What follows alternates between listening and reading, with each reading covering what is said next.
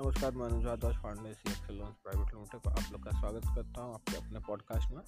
और सबसे पहले तो मैं चाहूँगा कि आप इस पॉडकास्ट को सब्सक्राइब कर लें और बने रहें मेरे साथ। और जहाँ तक हो सके इस पॉडकास्ट को शेयर करें उससे मुझे बहुत मदद मिलेगी। तो आज मैं कहना चाहूँगा कि मैं एक ऑथर हूँ बुक्स लिखता हूँ। कल मैंने देखा कि मैं जो बुक्स लिखता हूँ, उसका रिज़ल्ट आना शुरू हुआ है इन टर्म्स ऑफ़ डॉलर्स तो देख कर बहुत खुशी हुई। हालाँकि बहुत बड़ा रिज़ल्ट नहीं मिला है लेकिन शुरुआत का रिज़ल्ट जो है वो छोटा होता है। वक्त के साथ साथ उसमें तब्दीली लाकर उसे आप बड़ा करते हैं। किसी भी काम में आप लगे रहेंगे रिज़ल्ट बड़ा मिलेगा वक्त के साथ साथ तो बहुत खुशी हुई देख कर कि टर्म डॉलर्स के टर्म्स में इनकम हो रही है। वेरी एक्साइटेड तो एक बुक है जो कि मैं लिख चुका हूँ, बस उसमें कुछ लोगों से रिकमेंडेशन मुझे लेना है। उसे लेने के बाद मैं शुरू करूँगा, वो बुक लॉन्च करूँगा। और दूसरी बात ये है कि मैं अब मार्केटिंग थोड़े बड़े स्तर पर करना चाहता हूँ। क्योंकि अगर आप मार्केटिंग नहीं करेंगे तो आप नहीं बढ़ेंगे।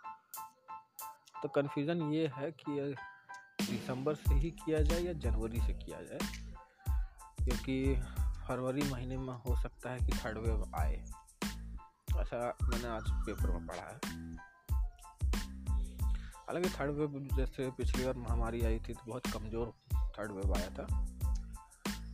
बहुत भीषण नहीं आया था। तो इस बार भी उम्मीद है कि उतना स्ट्रांग नहीं आएगा। जैसे सेकेंड वेव आया था वैसा नहीं। बहुत वीक आएगा। और आएगा और ख़त्म हो जाएगा। तो उम्मीद पर दुनिया कायम है। ऐसा लोगों को लगता है, मुझे ऐसा लगता है कि पिछली महामारी में तीसरा वेव बहुत कमज़ोर सा आया था तो इस बार भी बहुत कमज़ोर सा आना चाहिए। तो अब जो है मार्केटिंग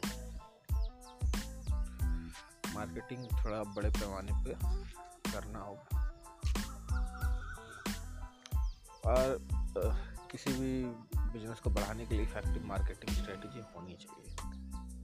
अगर नहीं होगा तो बिज़नेस कैसे बढ़ेगा? मुश्किल है।